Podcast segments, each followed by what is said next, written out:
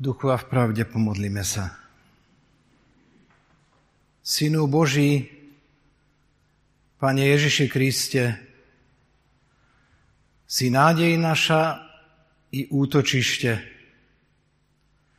Zachovaj nás vo vyznaní, že si za nás ukrižovaný. A keď niekdy prídeš k súdu, priznaj sa k nám, k svojmu ľudu. Potež nás, priveď k sebe, z údolia plaču, z hriechu, v slávne nebe. Amen. Bratia a sestry, z úcty voči slovu Božiemu povstaňte a vypočujte kázňový text, ktorý prečítam z Malachiášovho proroctva z 3. kapitoly verše 19 až 21. Lebo hľa prichádza deň horiaci ako pec. Vtedy sa stanú všetci spupní a všetci, ktorí páchajú bezbožnosť slamou a prichádzajúci deň ich spáli, vraví hospodin mocností nezanechá koreň ani vetvu. No vám, ktorí sa bojíte môjho mena, vyjde slnko spásy a uzdravenie pod jeho krídlami. Potom vyjdete, budete poskakovať ako telce zo stajne. A rozšliapete bezbožných, lebo oni sa stanú popolom pod chodidlami vašich nôh. V deň, ktorý ja chystám. Vraví hospodin mocnosti. Amen.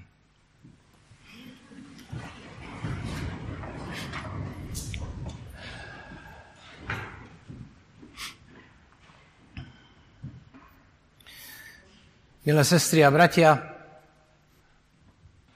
okolo nás v prírode je už jeseň so všetkým, čo k tomu patrí.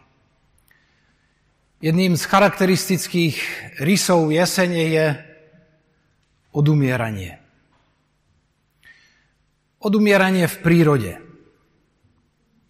Je to úkaz, ktorý sa so železnou pravidelnosťou každoročne opakuje a je to i zvláštny a vzácný úkaz, ktorý má svoj odkaz.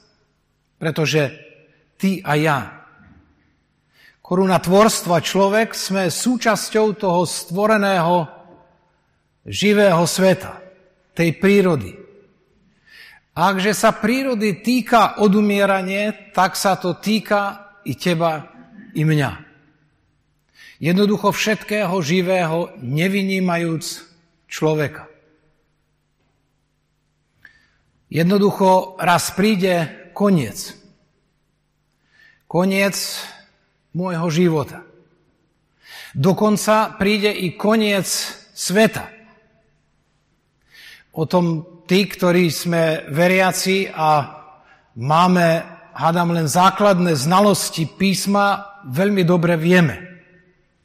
Pretože o konci je tam mnoho popísané, sú tam dokonca znamenia konca vekov, a sú tam veľmi konkrétne indície, znaky toho, kedy bude možné pozorovať to, že i samotný koniec sveta sa blíži. A tieto skutočnosti, bratia a sestry, nás majú viesť k zastaveniu a uvažovaniu nad náplňou, zmyslom svojho života – pretože v súvislosti s koncom je tu jedna dôležitá skutočnosť, ktorá je stredobodom dnešných služieb Božích, a to je Boží súd. Spievali sme piesne.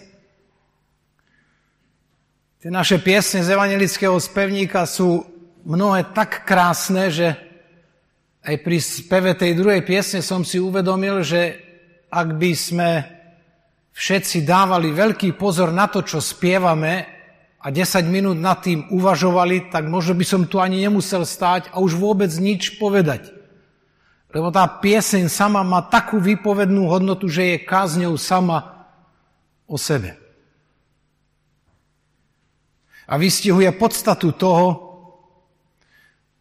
o čom ja chcem dnes niekoľko slov povedať. Príde po konci života súd.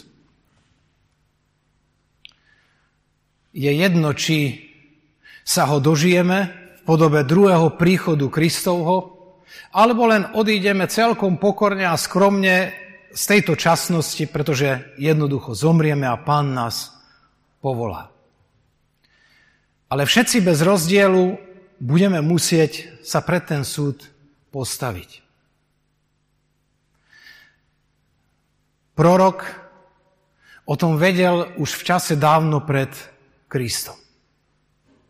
Počuli sme, tak ako je to zvyčajné na starý zákon a na svedectva prorokov, krásny obraz, ktorým vykresľujú Boží mužovia výnimočné i tie bežné udalosti každodenného života. A prorok hovorí, príde deň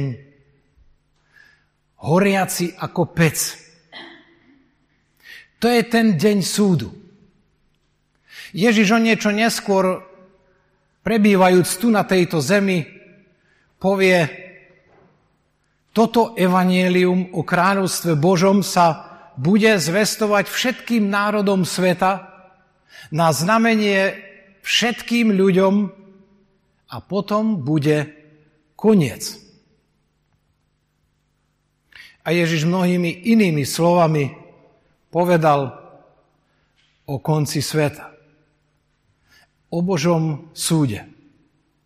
O tom, ako treba brať vážne svoj život, jeho náplň, vzťah k Bohu, pretože z toho všetkého budeme musieť v jednu chvíľu každý bez rozdielu vydať Bohu počet. Aj prorok nám dnes chce povedať, že ten Boží súd prinesie poprvé odsúdenie bezbožných a po druhé potešenie zbožných. Keď prišiel pán Ježiš na túto zem, sám vyznal o sebe, že neprišiel, aby jemu slúžili, ale aby on slúžil všetkým a dal dušu ako výkupné za hriechy sveta, za človeka. Ježiš prišiel prvýkrát v pokore, v skromnosti, v jednoduchosti, v chudobe. Tak žil a cesta končila na kríži. Ale druhýkrát, bratia a sestry, príde nie v chudobe a poníženosti, príde v sláve, obklopený svojimi anielmi a príde za jedným účelom. Aby ukončil existenciu sveta a súdil živých i mŕtvych. Aby vzal tých, ktorí sú na zemi a otvoril hroby tým, ktorí už odišli a skriesil nás k súdu, ktorý rozdeli ľudí na ľudí zachránených, spasených a na ľudí odsúdených.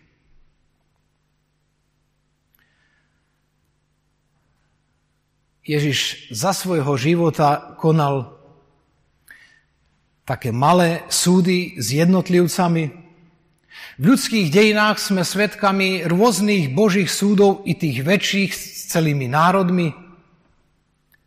A aj toto všetko, bratia a sestry, je svedectvo o tom, že Boh myslí svoj súd vážne a že On skutočne raz príde.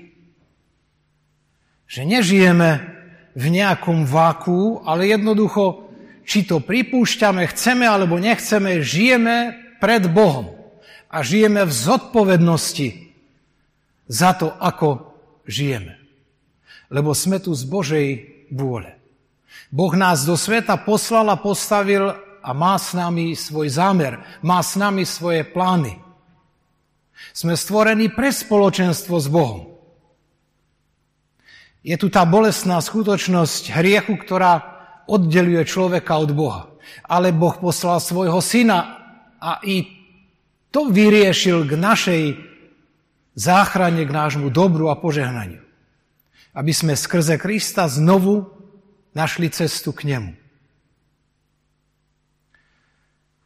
Ježiš hovoril aj farizejom za svojho života, beda vám. Bolo to tiež slovo súdu. A Malachiáš hovorí, že tí, ktorí sú spupní a pášu v živote bezbožnosť, tí sa v ten deň stanú slamou, ktorú spáli ten prichádzajúci deň horiaci ako pec. hovorí hospodin mocnosti. V niektorých prekladoch hospodin zástupov. Bratia a sestry, nehovorí to nejaký nepatrný farár Ondrej Koč niekde na začiatku 21. storočia. Ja len sprostredkujem posolstvo. Tak ako prorok Malachiáš. Ale prorok dodáva, hovorí hospodin. Boh.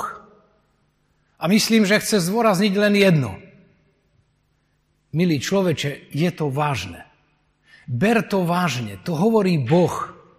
To nie sú ľudské pletky, ľudské konštrukcie. To nie sú ľudské výmysly. To nie sú konšpiračné teórie, aké dnes počujeme. To hovorí Boh. A to buď môžeš vziať vážne, môžeš stať proti tomu, Môžeš popri tom v ľahostajnosti a nezáujme prejsť, ale nič to nezmení na skutočnosti, že Boh to hovorí, že to bude a že tí bezbožní a spupní zhoria ako tá slama v ohni. V deň, ktorý pripravuje Boh. Bratia a sestry, možno Boha za mŕtvého vyhlásiť. Možno Boha z ľudského života vyradiť. Možno dokonca v Boha veriť, že On je a nič s ním nemať. Možno ľahostajne a bez záujmu oproti Bohu, okolo Boha v živote prejsť. Ale nič to nezmení na tom, že sa postavíme pred Božiu tvár a budeme musieť vydať z toho počet. A vyradiť Boha zo svojho života sa určite nevyplatí. Ruský spisovateľ Dostojevský povedal, Boh, ktorý vyhlási, národ, ktorý vyhlási Boha za mŕtvého, časom zanikne.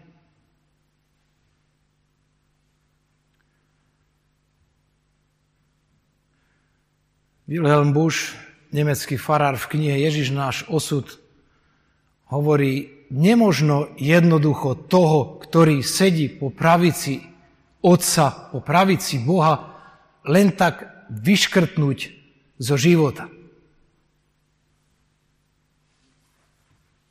Nemožno si predstaviť etiku bez náboženstva, etiku bez Boha. My sa o to dnes snažíme skrze všelijaké filozofie, ľudské pohľady. Skutočná etika je tá etika, v ktorej strede stojí Boh. Matematik Pascal vraví, ak odstrániš stred s veľkým S a myslí tým na Boha, stred všetkého diania, Všetko sa zrúti. A tam, bratia a sestry, kde odstránime Boha, tam nenastane vákuum, nejaké prázdne miesto a prázdny priestor. Miesto, kde alebo z oltárov, z ktorých odstránime hospodina, tie zaujímu démoni. Démon vlastného tela, démon vlastnej kariéry, démon bohatstva, démon rozkoše. Všelijakí démoni sú. Buď sme Boží a žijeme v Bohu, alebo sme v rukách démonov. A Malachiáš hovorí, tí, ktorí sú bezbožní, bez Boha, tí v ten deň, ktorý pripravil hospodin, budú ako slama, ktorá zhorí v peci. To je, bratia a sestry, slovo Božieho súdu. Keby Boh neexistoval, všetko by bolo dovolené. Beda takému svetu, kde by všetko bolo dovolené. My príznaky takého sveta máme možnosť aj dnes zažívať. Sú oblasti života, kde cítime a vidíme, že Boha tam niet a vidíme dôsledky. Ruský spisovateľ Solženicin začiatkom 90. rokov hovorí, vráťte Boha do politiky. Lebo vidí politiku bez Boha. To vidím aj ja dnes. V tom, čo vidíme okolo seba, aj vo vlastnej krajine, okolo nás, nie je Boha. Bratia a sestry, Aký trend vidíme dnes v spoločnosti po stránke duchovnej, náboženskej? Ja si myslím, že to všetci vidíte. Vidíme skôr trend odchodu od Boha. Nie, že by pribúdalo ľudí, ktorí prichádzajú k Bohu a chcú s Bohom žiť a berú Boha vážne, ale skôr je to naopak. Je vhodné položiť si aj otázku v súvislosti s tým, prečo to tak je. Či k tomu neprispievame niekedy aj my sami. My veriaci ľudia. Či k tomu neprispieva církev. Čítal som komentár jedného veriaceho nemeckého novinára, ktorý hovorí o pomeroch vo svojej krajine. A ja do Nemecka v posledných 30 rokoch som cestoval veľmi veľakrát a bol som temer za každým na bohoslužbách a rozumiem slovám toho novinára, ktorý píše pri pohľade na svoju církev. A to je veľmi smutné a obvinujúce a to sa môže dotknúť a týkať každej jednej církvy. A on píše, ľudia, človek má právo počuť evanielium. A nie súkromné, politické názory farára na kazateľni. Ak chce hovoriť o svojich politických názoroch, nech sa nechá zvoliť do parlamentu a nech ich tam prednáša. Tam je na to miesto. A nech sa nenechá ordinovať za farára. Lebo už je dosť tej primitívnej politickej teológie prázdnych kostolných lavic. Teológie, ktorá podporuje to, že evanielium nie je schopné prinášať hodnoty. Že evanielium nie je mocou, ktorá má moc spasiť a zachrániť hriešného človeka. Toľko ten novinár. Vážne obvinenie. Bratia a sestry, svet nezachráni nezachránia všelijaké projekty, ktoré vymýšľame, neraz kultúrne programy, ktoré majú byť súčasťou našich služieb Božích. Mocou Božou, ktorá zachraňuje svet, je evanielium Ježiša Krista. Je mocou Božou na spasenie. To je vždy to prvé, i Apoštol Pavel vyznal, nič nechcem medzi vami iného vedieť, jedine Ježiša Krista toho ukrižovaného. Toto potrebuje i dnešný svet počuť. Toto potrebuje dnešný svet vidieť cez tvoj i môj jednoduchý kresťanský každodenný život. Netreba k tomu veľkých slov. Ale stačí dôsledná viera a život v duchu Božieho slova, naslúchanie Božej voli a jej plnenie v živote. Lebo potom príde koniec a príde súd. A všetci tí, ktorí to odmietli, zhoria ako slama. A prorok pokračuje ďalej, ale tí, ktorí sa báli môjho mena, čo inak možno povedať, ktorí mali bázeň pred Bohom, ktorí Boha ctili, brali ho vážne, brali vážne jeho slovo a počúvali ho a žili ním a podľa neho, tým vyjde slnko spasenia a uzdravenie pod jeho krídlami. Krásny obraz. A prorok pokračuje a budú skákať ako telatá, ktoré vybehnú z maštale. A tešia sa, že sú vonku. Možno ste ten obraz už reálne aj videli. To je radosť zachráneného a spaseného človeka. Človeka, ktorý počuje a bude počuť od Krista, poďte, lebo už je pre vás pripravené spasenie. Vzmužte sa, pozdvihnite hlavy, lebo prichádza vaše vykúpenie. A budeme počuť, lebo dobrý boj si bojoval, beh si dokonal, vieru si zachoval, poď už ti je pripravený veniec väčšnej spravodlivosti, ktorý ti pán dá. Prorok končí to proroctvo ešte i obrazom toho, že títo zachránení, duchovne spasení, uzdravení, radujúci sa, doslova pošliaputých bezbožných. Pretože tí sa stanú popolom a oni chodidlami svojich nôh budú potom popole šliapať. V deň, ktorý ja chystám, hovorí hospodin. Milé sestry a bratia, zbožný muž Johan Arndt povedal, Boh nám neprikázal robiť zázraky. Boh nám neprikázal robiť divy, ani nejaké výnimočné veci. Boh nám prikázal len lásku a pokoru. Šírme lásku, buďme pokorní verme v Boha, verme Bohu, dôverujme Mu, poslúchajme a nech je toto svedectvom nášho života. A modlíme sa ešte za tých mnohých stratených, kým čas Božej milosti trvá. Lebo potom príde súd. Amen.